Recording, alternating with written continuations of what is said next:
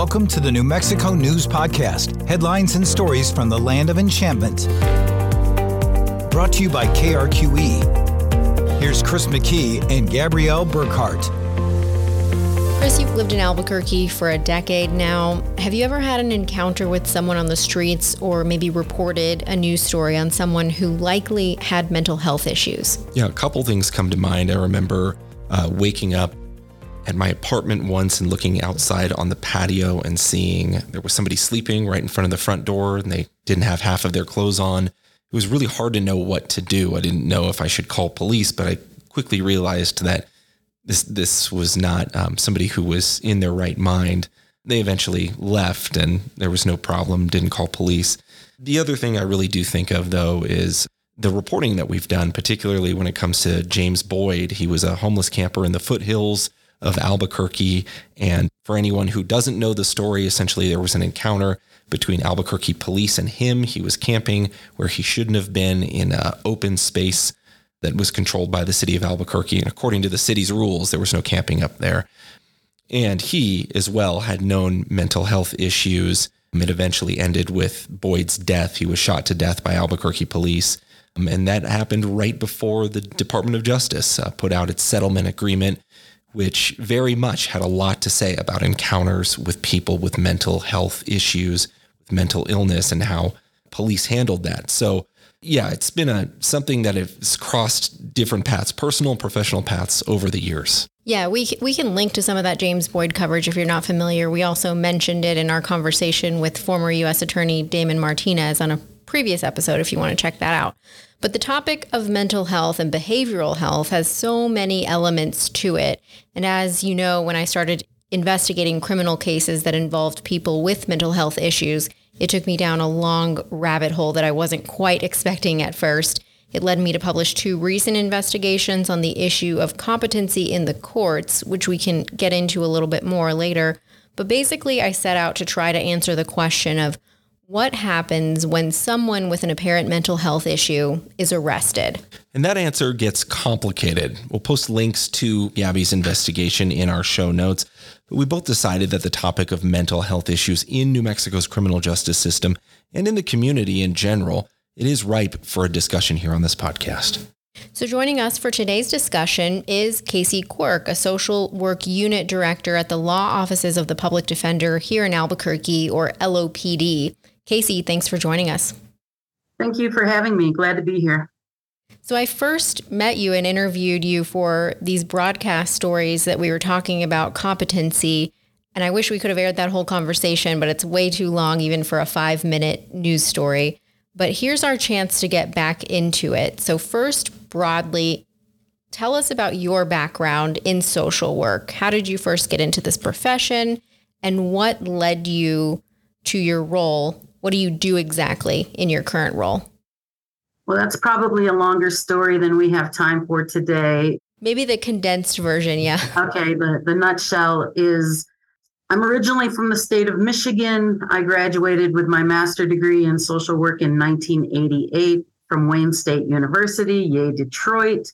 And pretty much from that time on, I have worked either in direct services or in a managerial or administrative role with some of the either deepest need or highest risk populations of people that we see in our community. So, HIV and AIDS, I worked street based outreach in the city of Detroit with women involved in prostitution.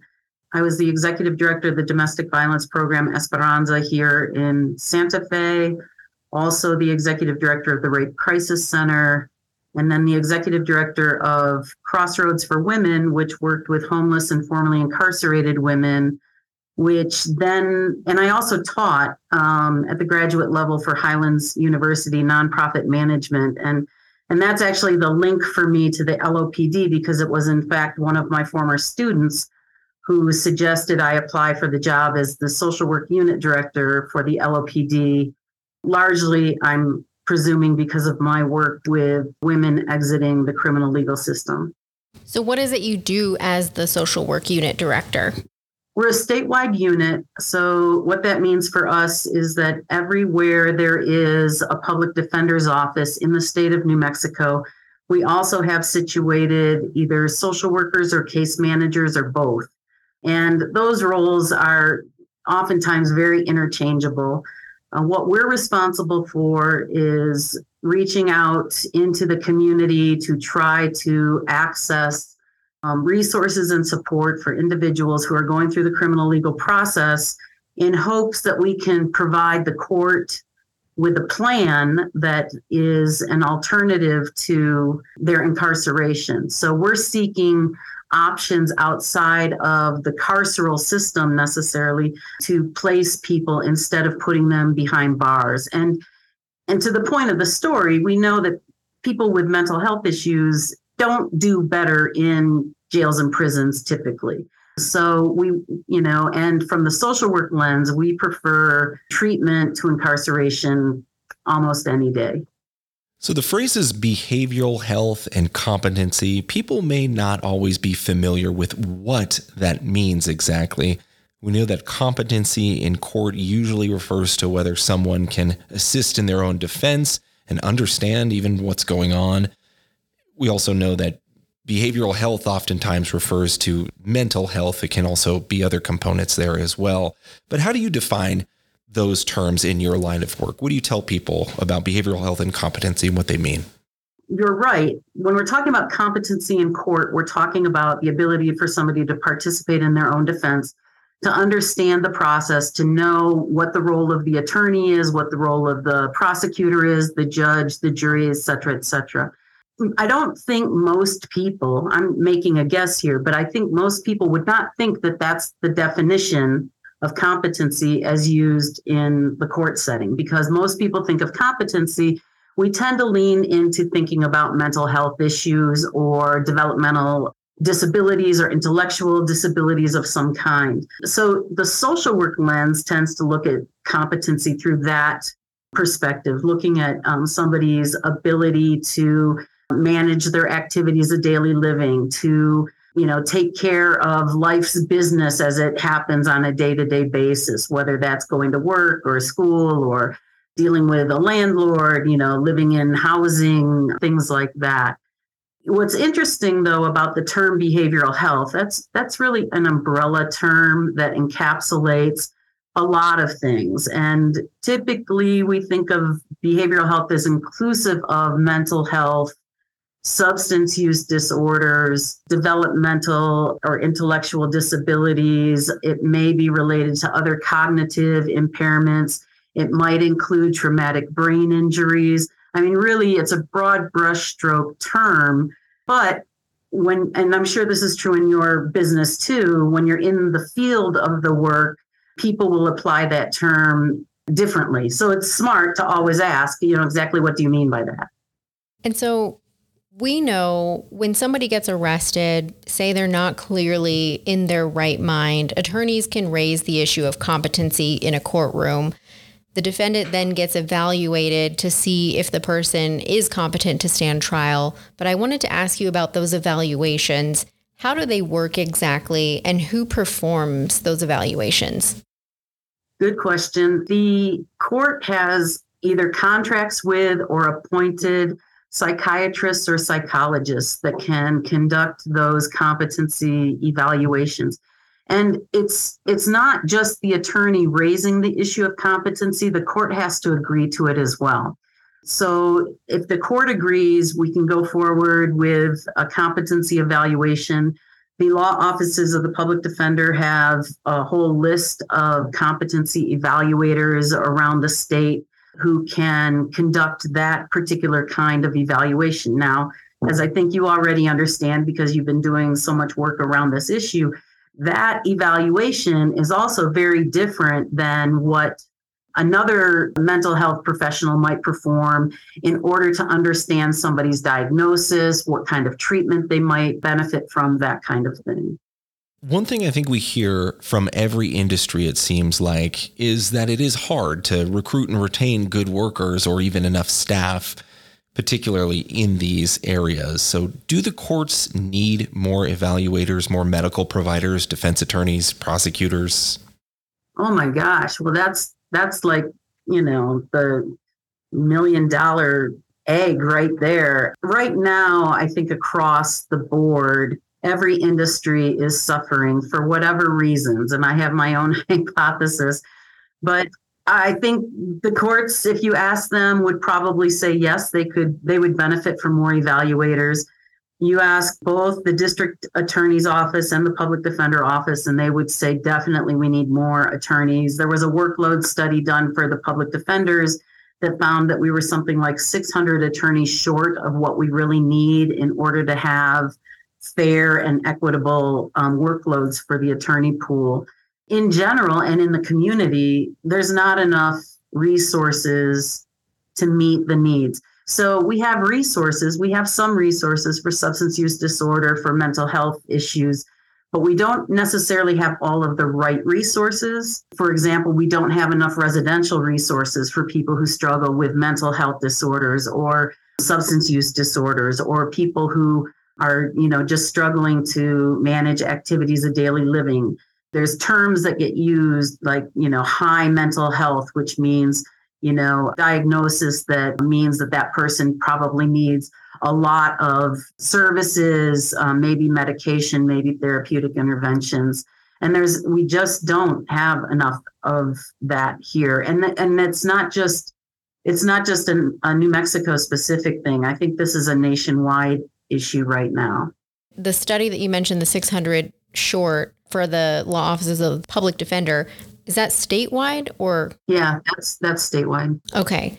So going back really briefly to the evaluations, like you said, those evaluators are trying to help determine whether a person can assist in their own defense, but getting to the root cause is a little bit more challenging. Why why does it work that way? And is there a better way we can do these evaluations, you think? Well, the why question is wrapped up in statute and legislation. So the statute that currently exists around competency um, lays out pretty clearly what the role of those competency evaluators is to be. And it really is to determine if this person is able to participate in their own defense. There's other measures that become part of the decision about what happens with somebody for example, dangerousness, right? So if somebody is incompetent and dangerous, they're likely to be referred to the Behavioral Health Institute in Las Vegas to get intensive treatment in hopes of treating what they call, and I'm quoting this, um, treat treating to competency, which basically means treating to the capacity to participate in their own defense. So the why is is predominantly statutory. At the point that somebody's getting an evaluation, is there a better way to intervene to try to get to that root cause and provide a treatment plan, like you're saying? Well, I think it would require statutory changes, and you know, it, people would have to go in and dive into the current existing statute and rewrite it to reflect a different need or a different outcome and and to your point though it as a social worker it seems a little a misuse of resources to some extent that we have these well-trained psychologists and psychiatrists who are meeting with the individuals but the the need for that meet is so narrow. It's simply to determine you know it, whether they can participate in their own defense it seems to me that we could be getting more bang for our buck if we could be talking through competency from a larger perspective. And actually to your point about root root causes you know trying to figure out what's underneath all of this. And you know what? What's underneath a lot of mental health is a lot of trauma. But if we can identify that maybe we could help people get routed to things that could help them assist them in attending to the trauma and getting the appropriate services that they need and possibly medication and other interventions so that this idea of being incompetent wouldn't be something that would follow them around. And it would reduce recidivism. Yeah i think you mentioned it was a, missed opportunity in a previous conversation you and i have had When does your unit come into play when somebody gets involved in the criminal justice system? It depends. It depends on what court we're talking about and what the need is and how it gets identified. So, frankly, I think the social work unit for the LOPD comes in too late. And we are called upon to get involved in a case typically when an attorney has identified that a client has something going on. And maybe the attorney doesn't even know what's going on but they know that there's something going on. Or the, cl- the client might disclose something to them and say you know hey I, i've got a history of mental health or substance use or i have this traumatic brain injury. The attorney may want us to get in and conduct our own assessment try to understand what's going on with this person and again identify resources that if put in place for the individual could be a deterrent for them going to jail, which would be the ultimate outcome. You know, a lot of times we're asked for an opinion, something, you know, something doesn't seem right. Although I don't know that we really truly have more time, but we do spend more time with the clients than the attorneys are able to just because of their workload. So, in theory, we can establish a stronger, hopefully, and deeper relationship with somebody to really understand more about that person from a holistic perspective. So, not just what brought them to court, but what's gone on in their life over time. What have their experiences been? How have they responded to those experiences? You know, a lot of people, as I said earlier, you know, they've experienced a lot of trauma, and we all we all kind of respond to the traumas we experience differently. So, understanding how did that event affect you? You know, how has that affected you since? Have you had any support or help attending to that experience or how you've experienced it? And then, you know, can we get you hooked up with some services that might reduce the impact of the trauma or the mental health or the substance use disorder on your life so that you can go forward? It's tricky for us because sometimes it's a very rapid succession of events that we get caught up in involved in hearings and, and going forward. And so we tend to have to move quickly with a lot of cases. And sometimes we don't. Sometimes we have the opportunity to meet with people over the course of years. And in that case we're really doing a deep dive to understand what went on for folks before they even became part of the criminal legal system and you know understanding what may have led them to be involved in the criminal legal system and if we can you know undo some of the harm that's been caused to people we can quite possibly interrupt repeated ventures into the you know criminal legal system. It seems like it's pretty clear from just even this conversation you know this has been a long ongoing issue for many, many years. This is nothing new, but it really does also feel like we're at this point in time where there is a lot more conversation and focus on behavioral health issues as of recent. We, you know, have seen even the creation here in Albuquerque of ACS, the Albuquerque Community Safety Department. They are unarmed emergency responders going to things like calls for homeless encampments, which usually have intersections with behavioral health related issues. BCSO, for example, as well, they created a behavioral health unit and hired social workers to work with their deputies in sort of response to county related law enforcement calls. But as I was mentioning, this isn't necessarily a new problem. Why do you think that there has been, though, so much attention as of recent on how we handle mental health issues as of today? It's not a new problem, but I think it's exacerbated. I think that little perfect storms of events in our social world have caused people to have more needs. The pandemic of COVID alone, you know, studies are now coming out showing that there was some increase in some crimes and also an increase in suicide and an increase in unwellness for people as a result of COVID, which, if I could just add a little plug here, if people struggled with the restrictions on socializing during COVID, just think what it means to put somebody in solitary confinement in a jail or prison. You know, most people were out of their minds, not being able to go out as often as they'd like to, and felt that it impacted their mental health And yet we, no, I shouldn't say we, but it seems like it very little, you know, thought goes into what happens to people when they're put into solitary confinement and the implications for their health and well-being. The economic, you know, socioeconomic factors, we we know that people who've been living at middle income are now sliding further down towards the lower income part of the spectrum. More people became homeless when COVID ended. COVID provided some protections around rent for landlords so that you couldn't get kicked out of your apartment. And once those were lifted, we saw more people entering into the streets. Prior to COVID, we had already seen an increase in families becoming homeless, women and children, and fam- entire families living out of vehicles. And so we've been edging up towards this bigger thing for a while.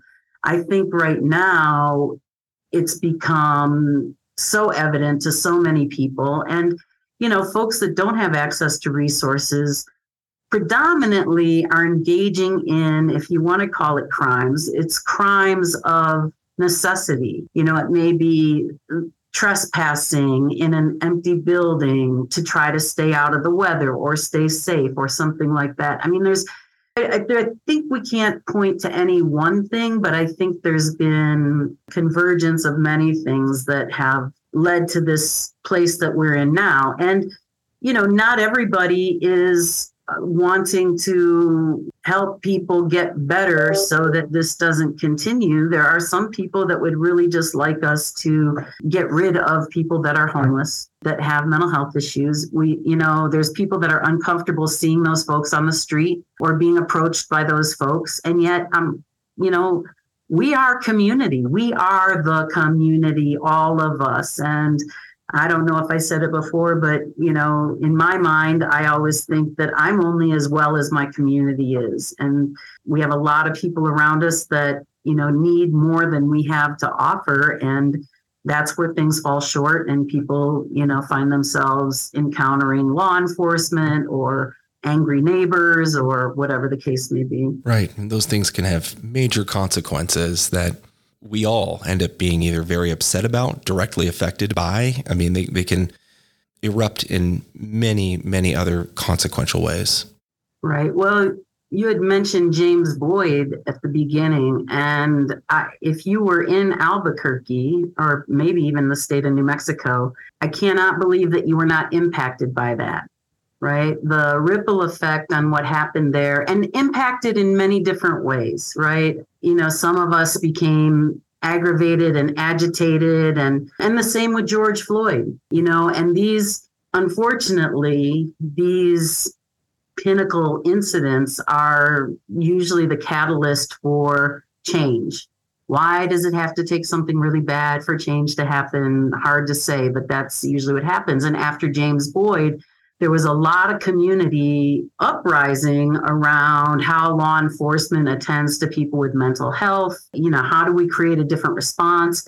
And then it was after the George Floyd murder that uh, Mayor Keller came forward with the concept of the Albuquerque Community Safety Department, which I think is one of the best initiatives to come out of the city in the entire time I've lived in New Mexico, which has been since 1999. I just, you know, they're non law enforcement response. They're limited as well because they don't have access to all the resources that they could use to benefit people. But it it has reduced significantly by tens of thousands the number of police encounters that have to happen with somebody who doesn't need a law enforcement response. Maybe they just need somebody to check on them. Maybe they need to get, you know, routed to some medical care or, you know, maybe they they're dehydrated. That happens a lot here. You know, helping them out and not having to have police use their time and resources to attend to that. And we have people in our community who have had less than positive encounters with people who they perceive as being homeless. And so that then creates a resistance to, you know, want to be compassionate towards people that are homeless or who are disenfranchised in some way. And I, you know, I think that part of that is just lacking some education perhaps about you know what's going on for somebody. You know you know the the bumper sticker that says everybody's got something going on you know we've all got something going on. We do. We all have something going on. You know i'm sitting here with you two. The public might see you a certain way but i'm pretty sure in your personal lives you guys got something going on right? And so we need to remember that. Like like none of us are you know living the dream all the time. And remembering that you know homeless folks didn't just get there automatically overnight. It usually has been a span of time and a lot of less than positive experiences. And many of those experiences are with different systems law enforcement mental health uh, the jails you know probation and parole you know all of those systems impact a person's you know psyche and then how those people experience people who aren't homeless. You know i mean i'm pretty sure that a lot of us are perceived as not friendly you know that we're not likely to be friendly towards homeless folks. So homeless folks have their own experience and people with mental health have their own experience of the community at large because they've experienced a lot of negative things from us right? So it it goes both ways. We're going to take a quick break, but when we come back, we'll have more on our state's shortcomings and the potential solutions also being worked out.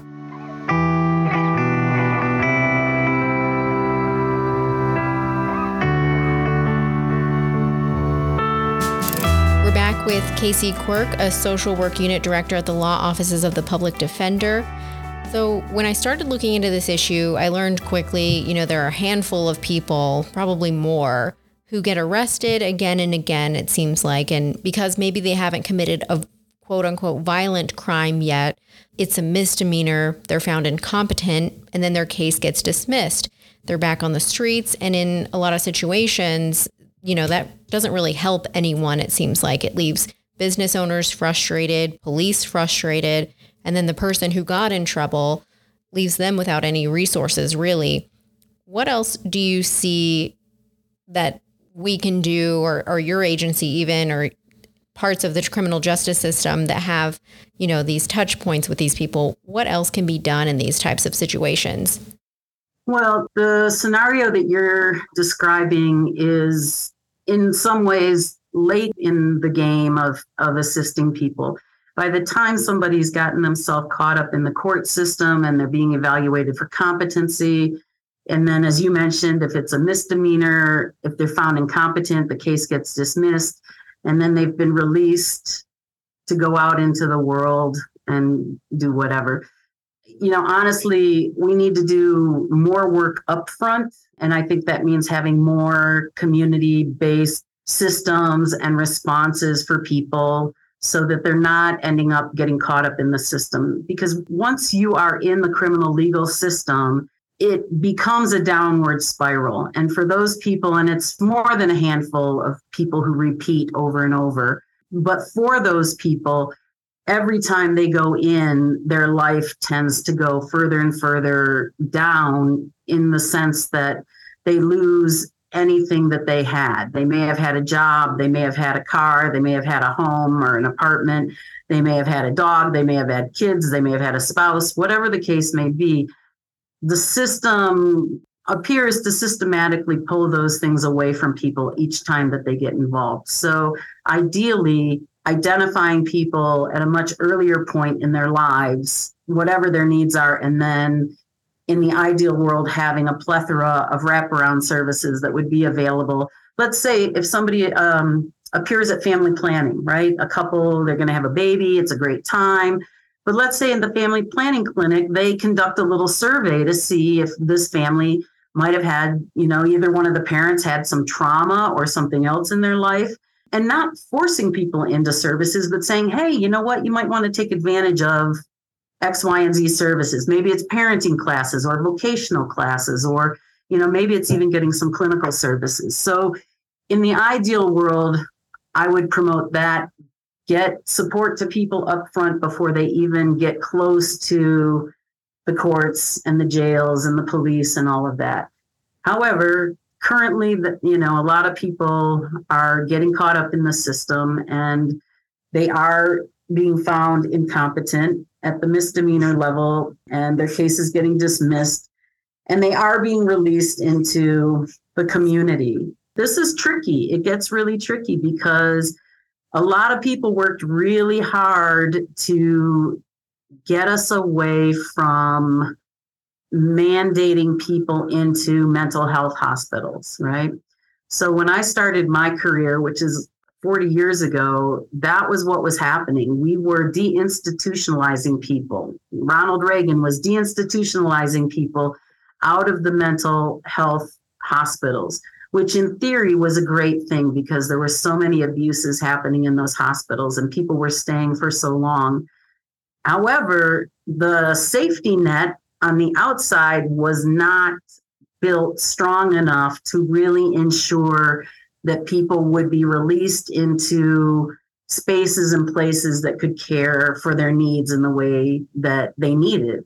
And I think while the pendulum swung in the right direction, it may have gone too far without really setting up the safety net of services that people would need when they got out of those institutions. And I and so I think we've we've kind of been reeling ever since then and it's only gotten more pronounced as time has gone on because i think we've seen more social ills come our way. You know we've got a whole new epidemic in the drug scene right? Fentanyl meth. When i started my career crack cocaine was the thing right? And right before crack i could go into the streets of detroit and go to people's homes and meet with them and i didn't have a lot of fear. We were dealing with heroin when crack came on, people started to get crazy. I'll just say it's people under the influence of crack were willing to do more things criminally in order to maintain their habit.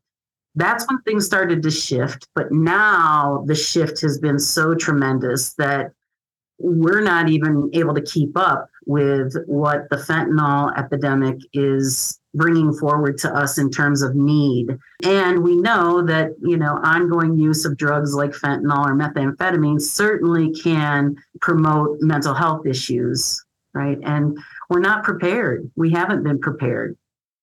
Along those lines, you know, what do you see as some of the tangible shortcomings in our justice system when it comes to how we handle mental health issues? Are you trying to get me fired? no, no, I promise. Maybe just list one or two. I don't know. There's yeah, probably a lot. I'll use the LOPD as an example. And my bosses have heard me say this, so it's nothing new, but really getting the social work unit in to meet with people at a much earlier point so that we're not waiting until, you know, just a couple weeks before a sentencing or something like that to get involved so many people that we're working with have faced social workers and psychologists and psychiatrists and institutions. And you know there's always somebody examining them in some way. And there's resistance and reluctance to disclose things. Why should we disclose our most vulnerable things to you? Because there's not really the kind of help that we need anyway, might be some people's thinking. So, finding a way to get service availability to people up front when they first reach the doors of the courts or the jail would be the first thing. The competency issue clearly leaves much to be desired in terms of the idea of releasing people when they're found incompetent without any referrals or wraparound services in place. And then, you know, we're spending money on competency evaluators, but those evaluations are only geared for determining the ability for that person to um, participate in their court proceedings. And I think that that's a shortfall. And like I said, I, I think that the fix to that is in legislation to change that around so that maybe those evaluations could be used for diagnostic purposes so that you know let's say somebody is found incompetent maybe then the social workers can find services for them based on whatever their diagnosis is. It would also help us understand what's going on for people more you know give us a clearer picture of what kind of mental health needs are presenting themselves or manifesting in the people that we're working with who've come through the criminal legal system those are a couple. And you know what? More more attorneys. Here's the thing.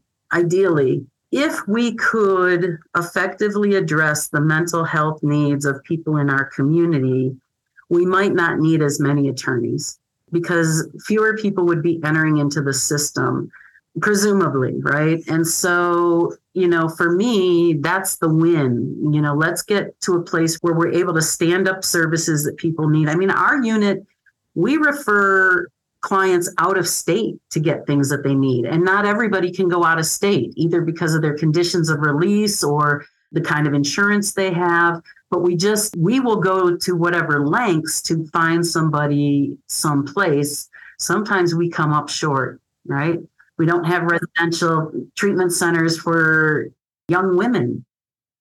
That's a huge need. So there's a lot of gaps, but again, if we could get in earlier, if we could start, you know, paying attention sooner to people's needs. And now we're seeing things happening with our young people that didn't used to happen. That, you know, if we don't start addressing now effectively, are likely to have repercussions later. So, I want to talk briefly about we mentioned the Behavioral Health Institute in Las Vegas. That's where judges and the courts can send people who are found both incompetent to stand trial and dangerous. Defendants are ordered there usually temporarily for up to nine months to get treated back to competency. And, but again, let's say they go through that process, they go through a trial, and then they face the consequences and ultimately get released back into the community up to that point, that person's been receiving medical care and regimented services in either a hospital setting or under supervision in jail. When they go to some place like a halfway house or maybe a sober living facility after that, that transition seems to be pretty challenging, right? Who is helping that person through that transition? That's a great question. The term reentry is a little controversial, but that's what you're essentially talking about is re-entering back into community after incarceration. And we know from a research perspective and just from knowing people that that is one of the most difficult transitions that people make. The question of who is helping people make that transition is a good one, and it depends on where you are. There are programs in New Mexico that will start working with people while they're still incarcerated in preparation for their release. There was a program in Albuquerque called Crossroads for Women that used to go into the jail in advance of people getting released and start establishing relationships. You know, for women, we know that the time of release out of incarceration is the most stressful time for them. And that has a lot to do with families. So if we can get in and start working with them in advance of release, come up with some plans. What do you want to do? What do you need? Parenting, vocational, um, life skills, case management, counseling substance use services, whatever the case may be, and we establish a relationship with you, then you have an anchor when you get out, right? At least you know somebody on the outside who's been working with you, who's on your team, who's going to assist you in accessing the things you need. We have an issue because many of our service providers rely heavily on Medicaid funding for their services. And currently, if you're a Medicaid funded provider and you want to work with people who are still who are incarcerated, you cannot bill Medicaid for those services provided to the individual who's incarcerated. So that creates a wall. What has happened through something called the 1115 waiver, New Mexico along with many other states, if not all other states, but I know New Mexico and other states have been authorized to allow people to have their Medicaid turned back on 30 days prior to release, which would allow service providers to come in and provide services, in particular, an assessment. And the assessment would identify what level of care somebody might need upon release but those providers could come in, provide those services, and bill Medicaid and be reimbursed. Now, there's a mechanism that has to be put in place in order for that to happen, and it hasn't been put in place yet.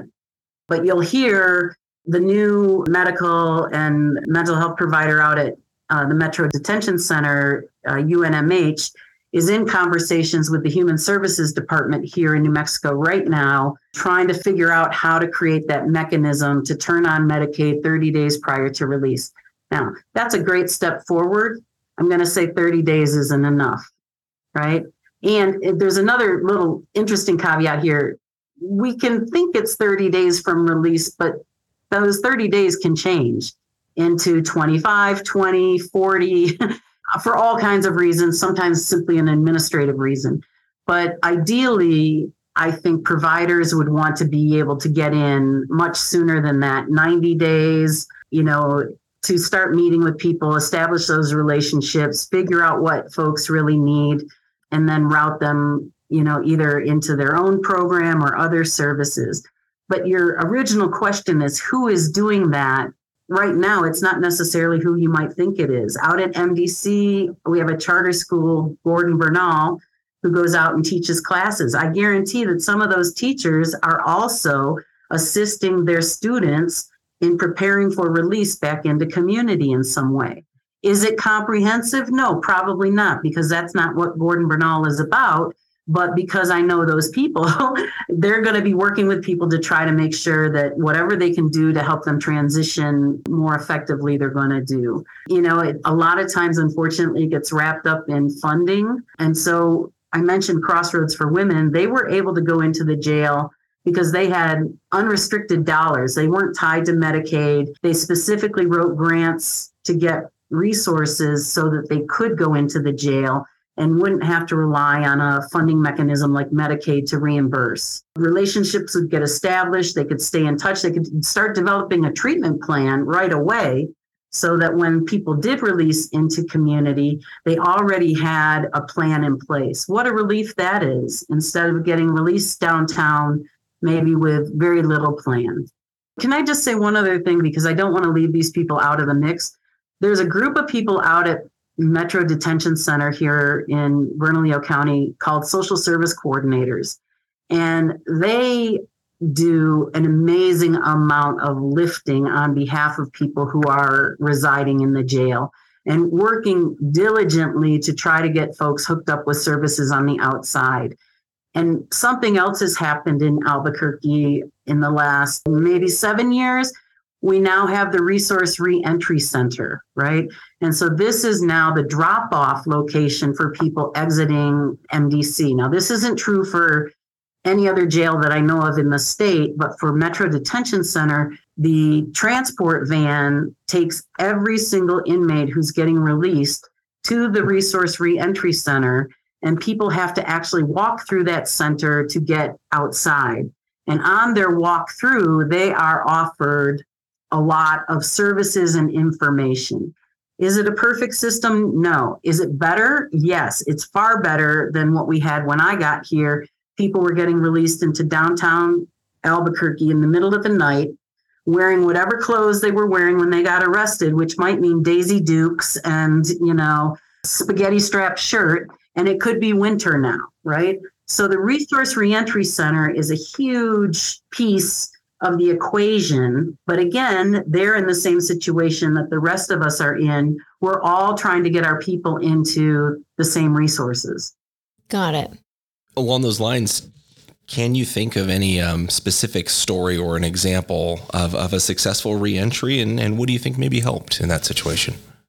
Oh my gosh. Well, it's easier for me to think of that from a prior place of employment than currently.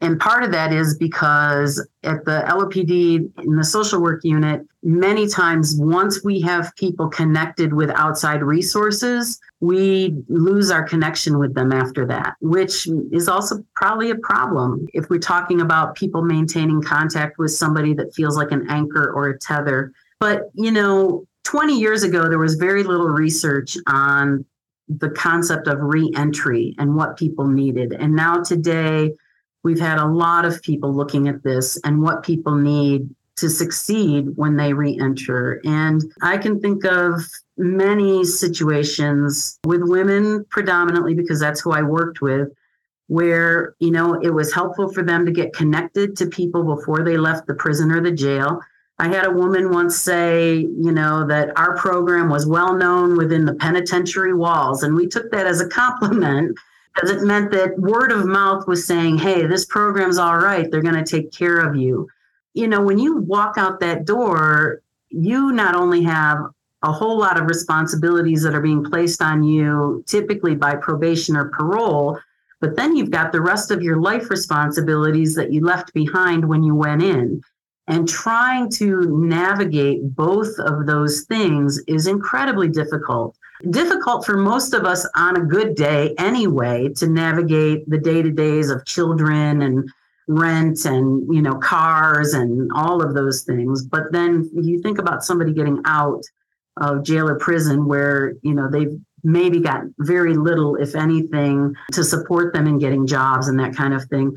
That's where you know things start getting dicey for folks. So in my mind making sure that we're talking to people about what they need what do they think things are going to look like on the outside and then you know preparing them the best that we can you know talking to them about what it's going to be like to be on probation talking to them about plans for how they can navigate getting a job or seeing their kids you know, a lot of people are still involved in the courts, you know, trying to regain or retain custody of their children. And so, you know, attending to those things. So it's a it's individual dependent, but I can tell you that when I saw people succeed, it was because they had an opportunity to develop skills in areas where they had not been able to develop skills previously.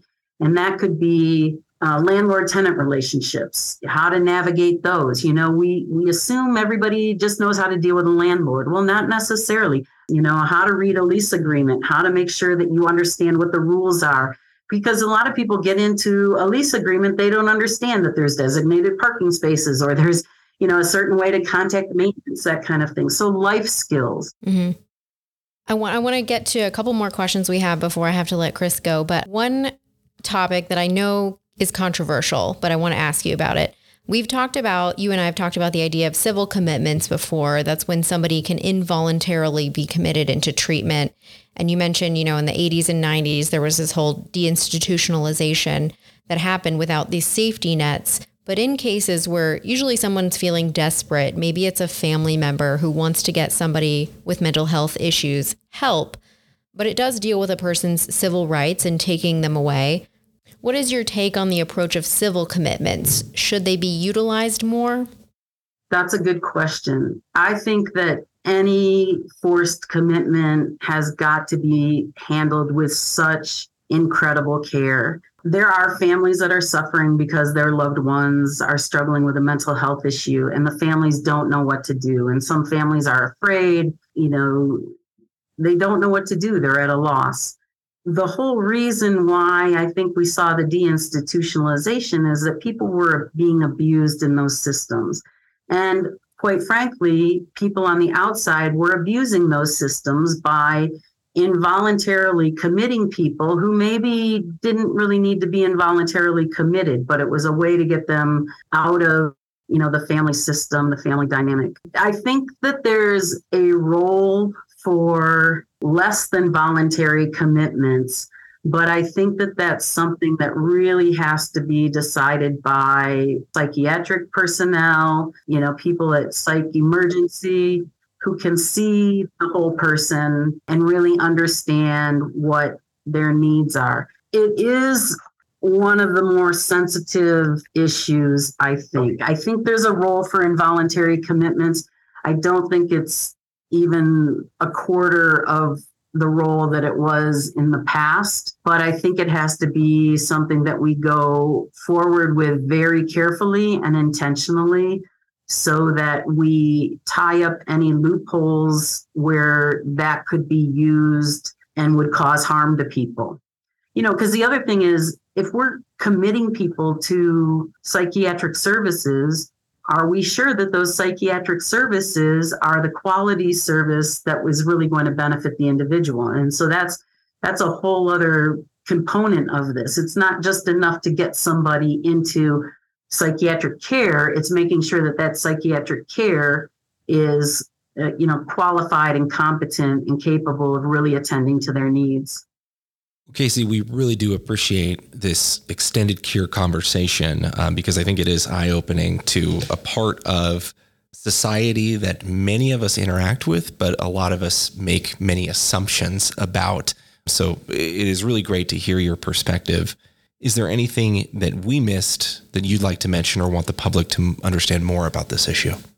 Well, Chris, thank you for your final comment because I think in that comment is more of what we need is, you know, people are struggling and people are suffering. And I think if, you know, we could take a little bit of a step back and not think that the first thing to do is call law enforcement, but to think of those other non law enforcement responses that we might be able to lean into. You mentioned BCSOs, mental health unit, and Albuquerque community safety, you know, leaning into those first. And interestingly, even though ACS the Albuquerque Community Safety has been front and foremost in my mind, there's still a lot of people in our community that don't know about them.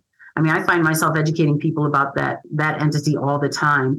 And so, yes, people might be doing things that we would wish that they wouldn't do, but does it really require getting, you know, armed response? I, I don't think so. You know, the bigger question is going to be how do we then create the kind of compassionate response that gives people a place, you know, kind of a safe home where they can be to help them work through whatever their issues are. And that's that's going to take a huge community conversation to make sure that we're doing it the right way. You know, everybody's got a good idea. One of the things we often fail to do is include the people that are going to be impacted by these decisions in the decision making right? And so making sure that we're talking to the folks who have experienced multiple incarcerations and who have been treated for mental health, who have experienced substance use disorders, and getting them involved in the conversation because honestly, that's where the brilliance usually is, is with the people who've gone through it who